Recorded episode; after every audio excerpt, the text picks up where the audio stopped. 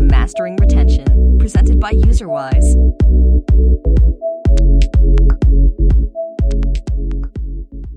Welcome to today's episode of the Mastering Retention Podcast. Really excited to be joined by Jacob Bremier, who is currently uh, head of monetization at Traplight. Jacob, I, I, think I first came across you uh, in one of the other presentations that you've done, which was about uh, ad monetization. And oh, you were just saying so many things that I have, uh, you know, long said and and really thought about i was even playing a game yesterday and i was like oh i bet jacob would do it this way but you know what they were doing is at the start of the level they like you could opt to use some of your cards and it's like a puzzle level or something like that. Get some boosters beforehand, um, but you had to like use the stuff that you had, or afterwards you got like a forced ad. And I was like, I bet Jacob would do like a rewarded video at the start of it, which I would probably watch every time instead of getting this like forced video view where I just like I got it like the first level, and I would have just rage quit and quit the game had I not been trying to give people feedback on something. But I was like, oh, Jacob could make this game so much better. But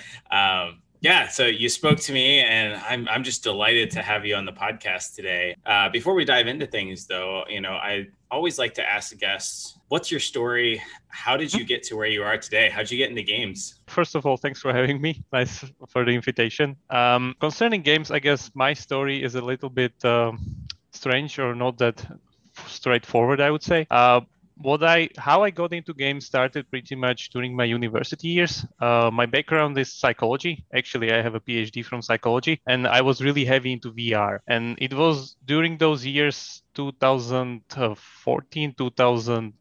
16, pretty much like at the ha- height of Oculus craze, where everybody was saying that VR is the next platform and we're gonna all wear headset and everything. So I was really into that, uh, especially like most of my research that I look forward to was from Stanford Virtual Human Interaction Lab. That's like really, really top top notch lab. And I was approached by a gaming company here in Slovakia, actually the biggest one, Pixel Federation, because uh, there was actually a friend of mine in the company that was building a VR game, and he was just going back and forth with me into my office at the university getting some advice and stuff and at one point he just said like why don't you just work with us and then then it happened pretty much so we built up a vr puzzler called collab uh, pretty much in similar to like Portal, so four and a half hour experience, fully narrated, hundreds of puzzles. But of course, it didn't really took off because the market didn't took off. So uh, we we managed to port it on Samsung Gear VR, Oculus, Oculus I don't know what was the standalone one, but yeah, from pretty much all the VR we can get our hands on. But yeah, didn't really took off. But still, it kind of opened my eyes to like the gaming industry as it is because I always like wanted to do something with games. I was teaching cyber psychology at the university anyway, so stuff like World of Warcraft was on top of my list there. Uh, actually, my bachelor thesis was done on MMOs and like how human interaction works in MMOs, and that's like a very mm. very specific topic. But from there on, I pretty much learned a lot of in and out of mobile gaming at the company, uh, as it was like mainly the main portfolio of the gaming company Pixel Federation was mobile games um, anyway, and it was getting it, it pretty much figured out that yeah this VR VR thing was really good, uh, like R&D and like go dabble into going like maybe other directions, but in the end it stayed on mobile road. So I just continued from there on and pretty much became a mobile game designer, I would say, but more of a like a Swiss knife thing because I always like to talk about uh, with people from marketing, with people from monetization, with people from ads. So we, like game designers in in my my book is something that you pretty much need to learn at least a bit of every craft. Yeah, one time we put together this uh, graph of like all the things you need to know to be like a live ops person or a game designer, and it was just like filled with all these different kinds of roles and knowledge. It's crazy how it's all you know intertwined together and such. Do you often use your you know psychology background when you approach things like designing a new feature or thinking about monetization? Um, it helps a lot, I would say. Uh, some of the things are really specific, and actually, if you look at some of the like famous A/B tests, like let's uh, let's say like one of my favorite ones is the one where King published it actually when they move the plus five moves from within the level after the level, and just that framing and that context made it sell like multiple times higher and the conversion just skyrocketed. Because it was that framing of a context that during the level if you get the plus five moves you really didn't wanted it. But if you lo- if you lost the level and you just had those three moves empty uh, near your goal and you had that offer right in front of your eyes, that's what really kicked in the offer conversion. And, and a lot of these things are pretty much like behavioral psychology or cognitive psychology, and those are like for for for the listeners, I would uh, recommend reading the Thinking Fast and Slow for, from Kahneman, uh, the guy who actually got the Nobel Peace, Peace Prize from it. So good. Uh, so, so, yeah. No, sorry, Nobel Nobel Prize for Behavioral Economics. Yeah, sorry. And uh, yeah, that that's that's a lot of knowledge there, right? For like a like a casual listener, you don't need to be a psychologist to absorb that. So that's something that I would really say works really well. So behavioral psychology overall, and then maybe some of the processes and some of the things like let's say um, maybe let's take an example that's currently trending on the market the merge genre. So merge genre is currently really i would say the next match three or something like that. And you can see pretty, pretty much from the mechanic itself that it has an addictive nature in itself and it's really simple to use really simple to play and it's really approachable. So you could see mm-hmm. some of the aspects of the psychology right there that yeah that this is something that heavily uses the psychology behind it. Yeah. I think i, I actually I, I, don't know if this one will be out before it, but I think in the uh, the ironSource Level Up conference, I, I did a uh, psychology of monetization where we actually talk through like the closer that you can tie a psychological cue to like a monetization action, you know, the more powerful your monetization is. Like you know, taking that example of uh, match three in Kings games, or I think I used Royal Match, which is hmm. again mm-hmm. Kind of blows my mind lately. Um, but they they always or nearly always you always end failing the level where you finally set up the, the huge explosion and then it's like the plus five moves. And if you decide not to do the plus five moves well then they hit you with the loss aversion of oh you're going to lose all the stuff that you accumulated. And it's like oh do i really want to like go through the pain of all that level again? And i did all this work to set up like I earned this moment yeah. and all I have to do is pay a little and I as soon as I pay I get that big explosion and the reward of winning the level and keeping all my stuff and it just reinforces that cycle uh, so much. So it, it, it's super cool to, to be able to apply psychology to things. But uh, one thing that I, I, know you have a lot of experience with and uh, I think this is probably one of the two biggest problems I see like every studio facing. And those two problems are you know how do i create a game that is so much fun and so interesting and so engaging that players are going to quit whatever other game they are already playing mm-hmm. and not only playing but they've invested time money and energy into you know it's no small feat. And that's why i see games large and small getting soft launched and ultimately killed. Like it, it seems to be getting harder and harder because the games that are out there like your candy crushes like they're trying to keep their players around. So you're constantly battling them with like these soft launch games and concepts and things. And so it, it continually raising the bar. Um, and then you know the second problem is if you manage to do that how do you keep those players around for the long term? So then you enter the you know the battle phase how do i you know keep those players around give them engaging content and stuff. Uh, but today i really wanted to kind of focus on that that first one which is okay you know i've come up with a game concept and i want mm-hmm. to soft launch it. Um, but you know what is the right way to do that? And uh, what are some things that i should be thinking through when i'm doing a soft launch? And like you know as an example i know one of the big com- complaints with soft launch is it's very difficult to get consistent metrics, even from like Facebook, because you're acquiring fewer users. So, you know, retention or monetization yep. could, can skew, you know, drastically, or even like from, you know, group to group, it can skew very drastically.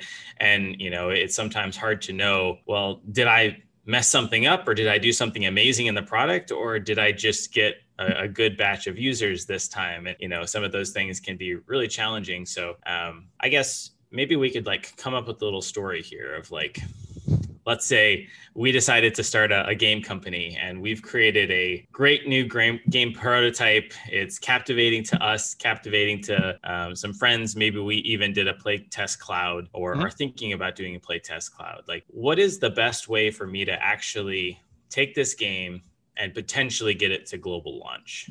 I think this is the part where usually companies make it or break it. Uh, pretty much, you don't you don't hear about all those like failed games or failed companies because usually it's the first game for the whole company. That, that one doesn't make it, it's over. Uh, of course, we don't even need to talk about the Supercell graveyard that is famously known around the industry. But uh, yeah, if we if we get to the point that at least we we agree on some concept or market or something then comes the hard part because some some or let's say a lot of people just launch because they they know something or they have the know-how or they come from some kind of different genre then then it's like a simple way because we have the know-how we can go and we know we can make it because we know how the genre works. But usually uh, looking for a blue ocean is the best thing but also the hardest thing. Uh, let me get a good example. So let's say if you remember those days when clash royale launched in 2016 there were a lot and lot a lot of clones and you pretty much see none of those today. But if you if you uh, look at some let's say more smart moves from those days like for instance golf clash where the developers at Playdemic, they pretty much used the metagame of Clash Royale, of the arena system, the unlocking system, and put it in a completely different core gameplay and a completely different audience, which means they were not going directly against the CPIs and the market share of Clash Royale. They made it. So I think this is this is the hardest part and this is the best part that you can do that pretty much do smart iteration do plus one always check your market. Like if you're going into those like blood oceans meaning that one game is taking like 60% of the revenue from the genre you will you will be pretty much struggling. That's if you if you if you even have the the means and the possibilities to get into the genre because okay if you're like a, if you're like a big company that is able to do really big ua marketing budgets that you will need to to do pretty much there uh, yeah do it. Of course if you want to get market share you want to diversify it's possible. And definitely it's possible even within that thing that we talk about that some genres just work like that that you have one game for the player and he's investing all his resources and time in, in that one game. But if, if we let's say take something like match three or like a story episodes game people play one run out of lives or energy and then switch to the other and it's completely okay for them to mm. you know play multiples of those. But it's let's say some like more heavy genre like 4x for instance. 4x games are infinitely infinitely uh, like uh, time hungry and like effort hungry and you need to invest a lot of time and resources in it and you really don't have time to make a second game of war or rise of kingdoms in your playtime. Mm-hmm. so in order to get the players there you need to really up the the feature set. So you have some you have some kind of like let's say standardized features that is rising every year meaning that the approachableness of ui the quality of control the you know the map still gets upgraded the interactions and the battles between players are getting better and better. And at some point people are just used to it. And if you if you don't even have these features you cannot compete at all. So you need to even up the feature set and increase it in a way that you will have something that will be the cutting edge thing. Like let's say Rise of Kingdoms added the, the feature with generals and commanders that Game of War uh, has to some degree, but they have pretty much a gacha system right there. And yeah. it's much, much, much more approachable. So they were able to do this. But in order to get into a genre that's already heavily saturated, I would advise against because it's still better to do this like smart plus one iteration rather than picking some functional part of the mechanic or like having an uh, innovation on either metagame or core gameplay and going the other way around because you always will go against someone else's marketing budget and you don't want to do that. So you know thinking about this like early stage of a game and and maybe I'm, I'm trying to figure out like what my necessary feature set should be because mm-hmm. well I, I, think sometimes you know let's say i want to make a 4x game like i could mm-hmm. look at rise of kingdom kingdoms and i can make a list of all of the features that they have in there probably not all of them are necessary now i, I would agree that there are some that are crucial and and that does grow um, but there's also some that probably aren't necessary so you know early on if i'm trying to scope that out or you know figure out where i need to be you know what's your recommendation around like doing a play test internally or like with friends, a closed beta, a soft launch, or like a play test cloud? You know, like when and where would you choose to do like each one of those things and like what sort of goal would you try to get out of those? I would maybe take one step back and talk even about the other thing which is the bigger problem here and the elephant in the room. What's your production capacity and the production capacity of your team? Because different games have different production needs and maintenance needs and this also goes into ua. Let's say if you want to test out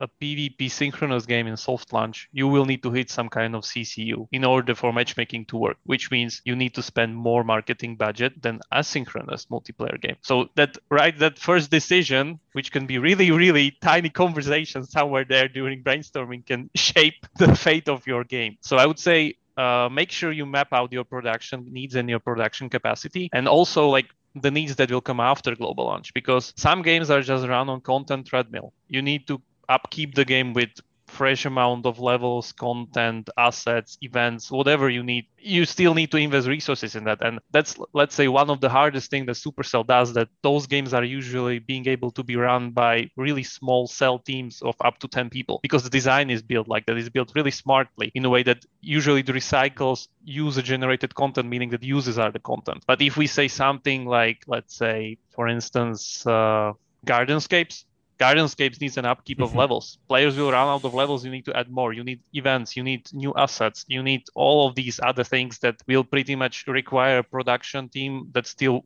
not production like live ops team that will still maintain the game. So I would say that's the first thing you should like consider. After you have that figured out, um, yeah, the usual usual road to go is build a prototype that's workable, starting with the core gameplay. Make sure it's fun, and then you can start uh, pretty much doing an MVP. So something that's being able to be put on Playtest Cloud and yeah, share with your friends. Closed beta again, I wouldn't really recommend because it's it's more of a question if it's a multiplayer game or like if the multiplayer is the center component. But uh, yeah, Playtest Cloud is always great in a way that it can pinpoint the the right players for your game really easily, and you can you can filter out stuff that you don't want to that you that you directly want. And what you can get from that is the optimization of the tutorial and funnel. But right after that, you, you don't get really anything. So uh, if you really want to see your like day seven retention, day 14 retention, you won't get that from Playtest Cloud. From Playtest yeah. Cloud, you maybe get like day one or funnel, like even day three is nowhere to be seen. So yeah, I would say build an MVP and make sure that you have content for at least 10 days, and then you can test after the Playtest Cloud the day seven retention. That's mm-hmm. that's that would be my go-to way because the problem here is that retention doesn't really budge.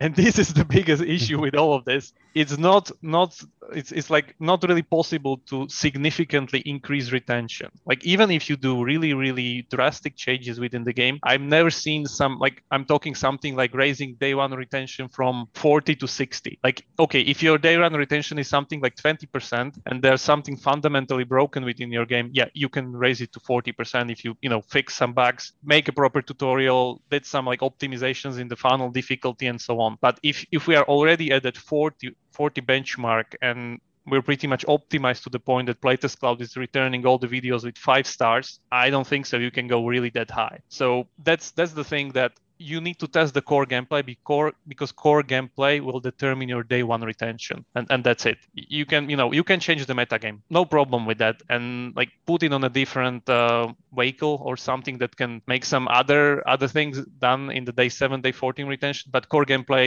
is the first thing that you will see. And it, it's the part where people's dreams get crushed unfortunately because it's the first thing that will stop you it, it, pretty much hitting the market wall in a way that this is the first KPI, the day one that will be given to you after like six months of work. That's that's usually what happens. So you know, I could potentially go from 10% day one retention to like 30 or 40% day one retention, assuming I fix some drastic things or find like a really big bug that's you know implementing people or something like that but making the jump beyond that i, think yeah, i would it, agree with you too yeah it's a diminishing returns unfortunately and same goes for the other metrics. Like I mean, day day day seven, day fourteen, day thirty. You really cannot make that that big of a jump. And and cool. the other important thing is that this is the part where I would really, really, really consider killing the game if you don't see like uh, something that you were expecting or the numbers are really bad or you know one or two iterations didn't really make it because i know it's hard. This is the most problematic thing in the industry like killing the games. But in the end if i would ask you would you i would ask you would you invest rather six months in iterating something that you will throw out of the window or into something that will have a bigger chance or let's say a much better perspective later down the line? What would be the answer? And, yeah. and i've seen it i've seen it even during during the years. Like i work at a company that was pretty much like a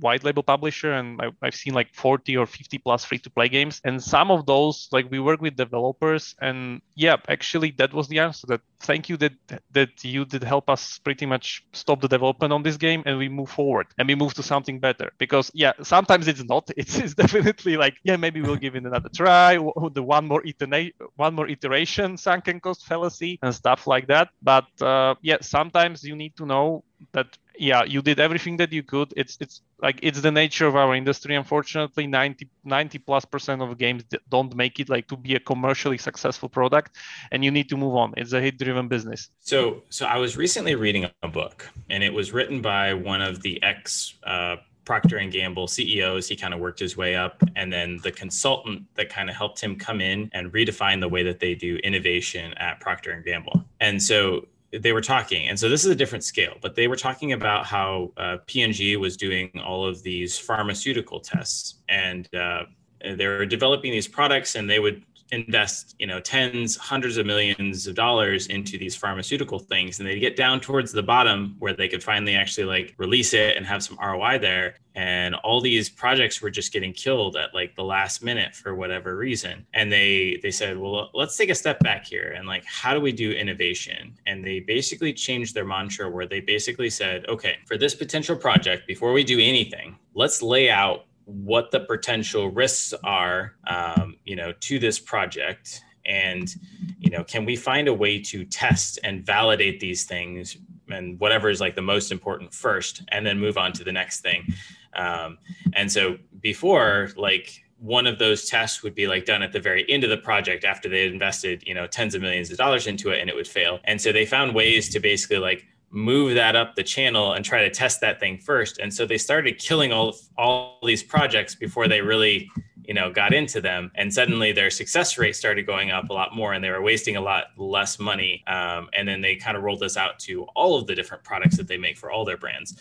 The kicker is is that you know there's a lot of different things, but you have to ask yourself the question of like, well, you know, if this game has a CPI here and if it has a retention here would I still launch it regardless of what this thing is? And if the answer is yes, well, then you throw that out because it's an optional thing. You don't need to care about it. It's like you only figure out like what those most important things are, which I think more than anything kind of comes down to CPI, LTV, retention type things. Um, maybe you could even niche one of the others uh, depending on what you're going for. But I, I, uh, you know, no, just just want to add there that I think yeah, those three are the main ones, but I think the shape of the curve are ARPU curve is also really important one because you can get deceived by just looking at these three in a way that the game will work for two weeks and then the curve flattens and you're out. I've seen That's this true. many times, unfortunately. I, have I've encountered that too. I actually encountered a a game they uh, were trying to innovate on uh, AFK Arena's economy because they said, well, let's let's build it on an economy that we know it works. And you know, I, came in and I, I, was like, well, okay, well, I'm gonna test your monetization. So I think I dropped like a hundred dollars in the game, and I was like, I got I got like nothing. It was it was like a waste. It was like, why would I ever spend in this game again when I I literally was still stuck on the same level? I had all the same heroes. I had everything was like just the same, and I was like, yeah, this is why your ARPU curve is is flattening, and this is why people are only spending once because you're not giving them anything for it. Um, and then once they fixed that, you know, started to grow again. But yeah, it, it's crazy how how those different things can impact. But um, thinking about that like P&G type of approach, do you think that's a good way to innovating and creating on new game ideas like and if so like what would be your first metric that like you would look at? Mm-hmm. would it be cpi um yeah cpi is like pretty downhill the funnel i would say. Uh again like one one of my like industry recommendation would be to watch uh, adam telfer's art of killing games gdc talk. There's a really really good one exactly on this team uh, but back to the point um, I would say you need even sooner some kind of gating mechanism that that you set up there in your company in a way that let's say even during the prototype in a way that yeah there should be this like does it have potential? Is it fun gate even before that? And after it kind of passes i know this is like completely subjective and we cannot do any data on this but it needs to be like that unfortunately because games needs to be fun. That's that's just the origin of it. And after it passes that i would say yeah, day one still can be iterated a little bit, but uh, if we get to the point that we have the MVP that is able to give us at least the metrics to something like day one, day seven, and we are okay with the with the thing, then of course, yeah, let's let's move forward. But if let's say you're not hitting anything sensible within like first two to three months of of that soft launch, and you did already a lot of iterations, I'm talking something like four to five, assuming that you have not a broken game, not a broken tutorial, not a, not a broken playtest cloud test, yeah, that's for some people it can be too fast for some people it can be too small like keep in mind Supercell kills games from two months in soft launch. It's not something not seen within their portfolio. Again, it, it depends on the velocity of your company. So I, I think that that's also really important that it's about the frequency, like how many shots do can can your company take? Mm-hmm. If, if if you can only make one shot in three years, and there's other companies that are making like ten shots in three years, like ask yourself if this is the right way to do it. So this whole process is just about like increasing the probability of success. It's, it's never like guaranteed. Nobody has the secret silver bullet recipe, even Supercell. So I, I think yeah, day one, day seven retention is a really good, good uh, like starting point. And then if we are, let's say, into that monetization soft launch or something like we're okay with our day one, day seven. So let's move a little bit forward to it. Question that everyone will ask you, like, will it scale? Will it scale at launch? Will it scale if we pump it up with marketing budget? Will we be able to achieve like five mil, four mil revenue per month? Uh, I think then that is the exact time where you should be looking directly at your monetization KPIs, not just the I, I used to call them primary and secondary secondary. Primary are the ones that I would consider be like industry wide standard. So CPI, retention, ARPU, and like things like these. And the secondary ones would be just the ones that your game produces. So let's say number of Clash Royale matches per day, or let's say number of level attempts per day, or something like that, as a metric that only your game can focus on, and you can focus on improving it and see like if your if if your updates are even making anything. Because worst that can happen that people that do some update they look at retention it didn't budge it didn't do anything we didn't do nothing but there's just a problem of looking at the wrong metric in a way that retention is not that sensitive to the updates in a way you need to like definitely go more and more deep during the soft launch phase and uh, yeah monetization can be definitely iterated more than retention like if you have a great retention uh, you're much better off then you have a great monetization and really bad retention. Like retention can be definitely improved, and even after global launching the game, it can still and it is definitely improved. That's that's normal life cycle free to play mobile game. But looking at some of these, let's say the curves that's i would say the best predictor if it will scale. Like if you see all the curves flattening after like day 30 day 20 your like day 60 retention is nowhere to be seen. Yeah it won't scale definitely. Like because if you push it really hard with the ua budget the metrics will get worse because you know the inventory you will be getting won't be the best one as the algorithm will be pretty much stretched to the limit. So always think like let, let, let me give an example from hyper casual games. So hyper casual games are testing the creatives even before making the whole game, and they're aiming for exactly, super yeah. super low CPIs. And even if they like figure out like three cents, four cents CPI at scale, they achieve like twenty to thirty cents CPI because that's the scale. So you know multiplier metrics to some like worse multiplier in the end because that's what happens if the game reaches scale.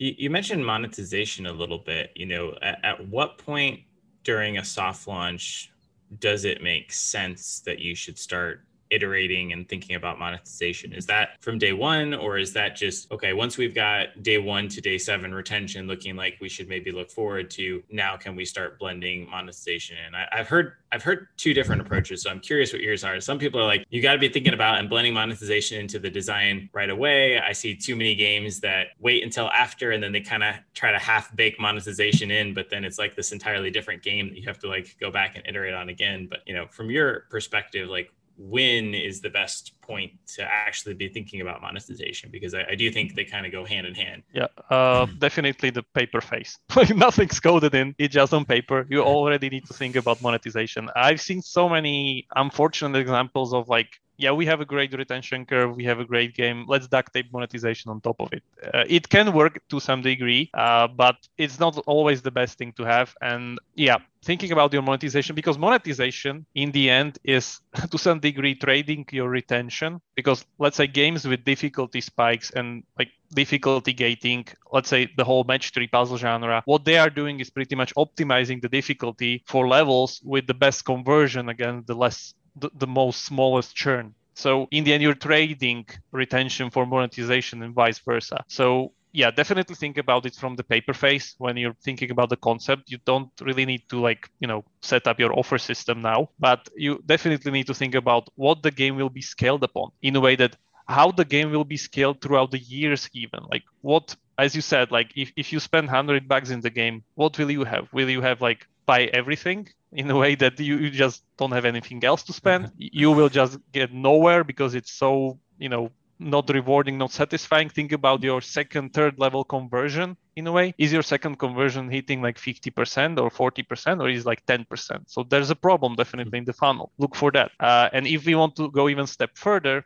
what about the battle pass system that is all the hype these days? Like it's again trading um, battle pass is trading again monetization for retention the other way around because mm-hmm. it's not the not the main way to monetize your game but again have some better retention curves in a way that you're selling a lot of your economy on discount. So but this again needs to be built up from the start. I know a lot of games are just putting it right there but it's always better if it's built up from the start in a way that it fits with the game the ui flow and everything. It, it makes sense. It's sleek it's smooth and nice and not that it's pretty much like a duct tape based game of like more ui more ui more ui on top of more ui which at, at some point will get like to some like unlimited complex scale that yeah some games can afford it because they're like super feature heavy like 4x games. But if you are into some like casual mid-core or even lower let's say skill ceiling difficulty game you don't want to get there. Yeah the uh, the battle pass is an interesting one. Like uh, if you look at uh, Clash of Clans revenue like before and after they added their their battle pass and stuff. They actually their revenue per user or paying user went way way way down because they're giving away a lot for free. Luckily, they compensate for that because a lot of the non-payers or like the people that stopped paying because it just got, you know, too crazy started buying the battle pass because like oh it's five months and i get like all this extra stuff. Um, so for them like i think it leveled out and actually was even a little bit positive. Um, but yeah I, I, remember i was watching a, a, battle pass presentation and they showed a graph of like uh, raid shadow legends kudos to them making a great game. But they added their battle pass for like a month, and their revenue went way down uh, because they gave away way too much stuff. Uh, you know, as you mentioned, it was just kind of added in, um, and then they took the battle pass away. I don't know if they've added it back in since, but um, yeah, yeah, I've seen a lot of games do that too. So like, I think it's definitely something you have to think about and decide upon like is this the right way to do it um, i've seen because it really it's about the engagement like rewarding players for engagement and that's great if you've got a huge player base and stuff but like if you've got a small smaller game with a small portion of those payer, players that are paying you know adding a battle pass just directly in and giving away a bunch of stuff might just reduce the amount that those players are playing and not really compensate you the other way.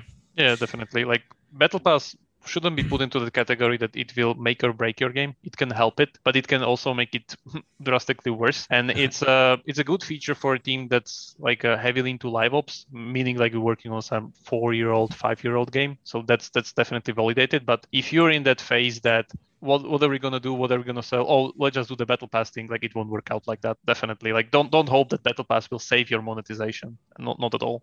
Thinking about live ops a little bit, is there a role for live ops within that soft launch phase or some sort of approach that you should be thinking about? Like have you ever seen soft launch be used as a way to kind of test your content treadmill to figure out like how many people we're going to need what that's going to look like can we achieve what we want to do? Like is is that the right time to do things like that? Um i would say you should definitely have it planned in a way because the the other big mistake that i've seen is that games are launched and then for three months when you have that golden cohort in there's no new content like this is this is the bigger issue so you definitely should pre-plan your live ops in a way that it can hit in within the first months of the global launch because the worst that can happen that you have this like really big crawl until global launch. The team is exhausted. Then you launch the game. Everybody pretty much takes a holiday. And then for three months, there's no content in the game that people can pretty much engage with. So, yeah, you should definitely pre plan your live ops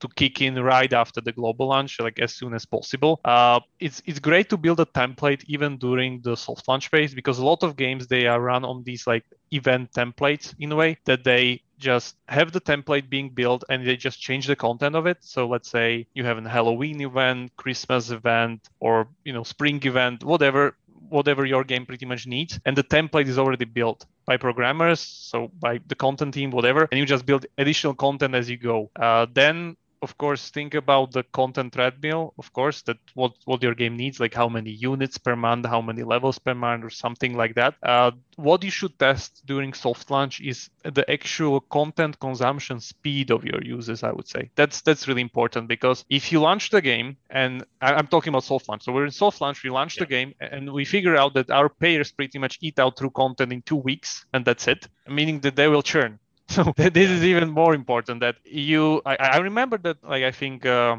yeah it was a presentation from Gummy Drop when they said that they're having like three three more difficulties per level because the players just eating them so much in a way that you need to find ways to effectively increase your content base in a way. And also think about like as you are building the stuff in your game how content can be recycled in a way or i wouldn't really want to say recycled but pretty much created efficiently so you don't yeah. overkill your team. Like if you're creating some assets if you're creating some levels or designs think about it how modular you can create them how can you reuse them later down the line? Don't create stuff for one off only because that, that that's the, the worst that can happen.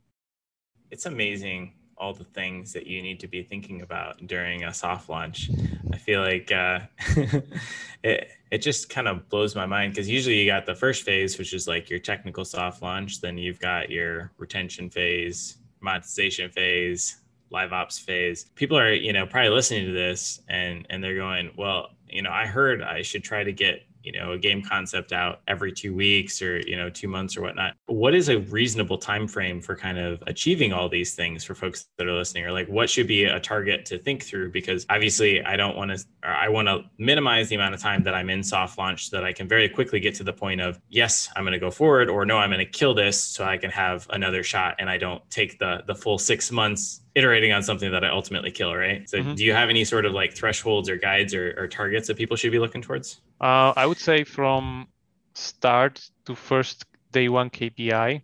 Uh, if you're hitting six months, you're really good. If we're talking about something sensible for like a 10 man team, something casual, not that heavy. So, no 4x, no synchronous PvP multiplayer super big CCU. So something similar to let's say like Idle Miner, like a idle game. I, I think that's mm-hmm. completely mm-hmm. doable. So 10 man team, six months, day one uh, retention, first KPI. That's that's I think definitely doable. It depends again uh, on your pipeline as you build it. The other rule that's also really important, like even the first game should be built really modular as the tools uh, that they are using to create it, because the next game should be then built even faster. And that's that's the golden rule that you should be building up your toolkit as you go, that you can iterate and reuse salvage stuff. Again, don't build for one off only. Uh, the other thing is that as you go through these things, I would say the most important thing is the execution in a way that some games are done uh, better than the others in a way that even the let's say the production quality heavily depends on your team. That let's say match three games they really really now require really really high production values in a way that that match three tick when when those candies pop it needs to be mm-hmm. really, really spectacular pretty much. The VFX on it the the art the assets and everything the, the, the production is so high currently in the market you need to take extra time for polishing. And polishing yep. is something that will yeah in these genres let's say make or break your game. So i always heard that yeah we'll we'll we'll leave the polish later down the line like so somewhere there. It never happens. That's just the worst. So i would say rather than having something super fast, try to make the MVP super polished up to that day 10 retention in a way that, okay, you have a solid day 10 retention curve that you can test around rather than having like so big of a game that you will be then fixing and polishing for next three months. Because yeah. again, you need to be fast, you need to be really, really agile and move forward. And having something like of a waterfall production management in a way that all the parts are being built separately and then you into this like infinite merging phase when everything breaks shouldn't be the thing. Like you should go organically from the like the smallest segment of gameplay that you can achieve and then try to put stuff on top of it. Because you can iterate already from the core that if it's broken or not. Okay i have uh, one more question related to soft launch. And and this is a little bit of a harder one which i know a lot of people are struggling with you know, okay, let's say I end up with 30% day one retention and my goal was 40%. percent mm hmm um, I'm probably not going to get to there by just doing uh, first time user tutorial tweaks or small little things. There's probably some big fundamental changes that I need to do. Um, but is there a reasonable amount? Let, us think about that like 10 man studio type team. Like mm-hmm. if I have, you know, one, two, three iterations where I do feel like I change things pretty you know massively and i'm still not moving the metric is that a good sign that hey maybe i need to kill this and move on to something something else Yep. Or are, are there any signs like in terms of like these iterations and things that we try? Yeah, let's assume that everything that's in the category that our game is broken is solved out and we're not talking about it meaning like there's no bugs no tutorial problems no difficulty problems and it is as smooth as we can get it and we ended up with 30% day one retention. Uh, the other thing i will look through is the of course the steepness of the curve.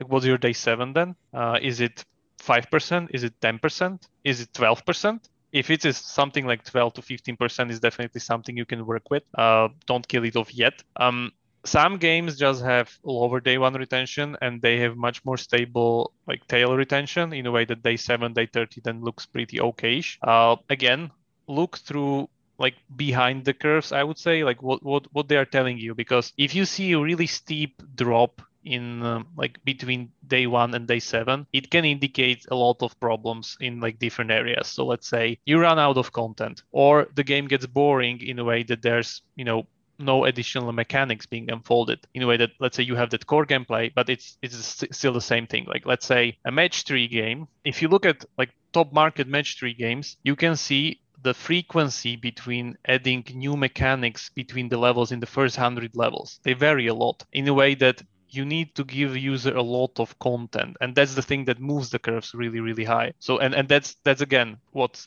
40 levels 30 levels for session. So that's something that will really kicks in you day one. And if you just let's say stretch it so far because your team didn't didn't had enough time to do like all the mechanics and you just have like let's say every 30 levels one new mechanic when then all the other games are having like every five levels so every six levels like you see where i'm going. And, yeah. and and this is this is something that you can easily benchmark against. And just look at all the competitor games and look at their games. Like even even one good thing would be uh, that if you look at, at the at the pacing. Like what's your session time? One, one, one really good metric would be what's your session time compared uh, to the session count in a way? Like if you don't have a problem with sessioning is is is there a clear endpoint to your session by the way? Do users feel that they are like need to return to the game? Is there some kind of hookup or timer mechanic that returns the user back? Yeah. because if you have a broken sessioning from the start uh, yeah there's again the user won't won't feel the, the issue and this can heavily skew the day one day seven thing. So i would aim to something really high in a way to four to five sessions per day. And you can see the engagement metrics there like really really easily. And again it, it's that same paradigm that looking only at day one they or like the retention won't help you that much. You need to go deeper. And again and if we are already at the session count uh, session time metric why not go even deeper? Like how many battles per day are playing our users? How many battles per session? Are they even upgrading their units? Do they understand their units? Oh we figured out they're not even upgrading their units. That means they're mm-hmm. hitting their head against the difficulty and they're churning out. So as you follow the funnel deeper and deeper into these metrics, it can tell you a lot of things that are completely invisible into day one, day seven retention. So I would really advise digging through those first before killing it. I love it. This was super insightful. Cool. Well, I have one more question for you, which is mm-hmm. the unofficial question because we are on mastering retention um, and that is you know what's one tip or trick or, or lesson that you've learned over time uh, in terms of uh, increasing how long people stick around how do you increase retention so the, the worst part is, or let's say the bad news is that there's not really like a simple trick to increase it. That's I learned the hard way. Uh, in a way that uh, you can definitely optimize the end. Uh, sorry, the start of the game. Uh, meaning your funnel, your tutorial, your difficulty curve in the beginning. That's definitely that you first need to do if you see like problems with retention. And after you hit this category, as we talked before, that everything of uh, above this is solved, then you can look through other things. Uh, the other really big thing I would say is that make drastic changes and especially if you are in soft launch don't be afraid to uh, because i've seen so many of like let's say on one eye it would seem like a big iteration but then as after the results which didn't bring anything and we looked to it it really wasn't. Think about the user like how really it affects his engagement time how it affects his play session like your your iteration needs to be really drastic. Like even if you and also one one other tip that i would definitely recommend look at all the killed games. Let's say look at all the the, the famous, let's say, Supercell games that they killed. Look at all the iterations that they did. Even like how Brawl Stars was iterated during soft launch, how they changed the gacha system. Because m- most of the time, people just look at all the successful games in a way that these are the ones that make it, and then everybody is pretty much copying them. But try to try to learn from the ones that didn't make it. Like try to look at the ones that were pretty much killed during soft launch. Uh, it's still possible for you to get like e- either like a YouTube video or something that was a recording of a previous build and the build that was done after the iteration, or some some kind of like hints of what they did, because you can then get into the thinking mindset of the designer there or like a production team, and then learn from that exact problem that probably somebody was already there in your shoes and trying to solve this issue, and you can found some at least things that didn't work out that can again save your time. So that would be definitely something I would strive forward in a way that it can help a lot. And the last thing would be um, yeah, retention is not always the best thing. Think about paying your bills with retention. It won't happen. so think about the monetization also. Never forget about it. Like some sometimes people just concentrate so much on retention that they don't do any anything on monetization. And in the end, I've seen games with subpar uh, retention being completely okay with with their scale and like making the companies profitable because they have great monetization. So sometimes as the as the diminishing returns we talk about, yeah, you don't really need to focus that much on monetization if the ARPU curves look good. Like even subpar monetization, if you found your either niche or your blue ocean or your like bread bringing creative that you can scale the game to some degree, it's still okay result. And I wouldn't really fret about it. And again, the last thing is that it heavily depends on your like company production portfolio. Like some companies just won't, you know, cut it out with a game that is making like under half a million a month or something. For some studios, it could be the best thing ever. So that also heavily depends like what's your expectations out of the thing that you want to have something that will pay the bills from the company. You want to have something that will be achievement in the industry or depends on like what's your expectation out of it. But always think about that retention is really, really important. But in the end, you cannot pay the bills with it. I love it. And and here we have a head of monetization. Jacob, thank you so much for joining me today. This has been so much fun. I feel like we've learned a lot. Appreciate you taking the time. Hopefully we can have you back on sometime. Thank you, Tom. See you around. All right.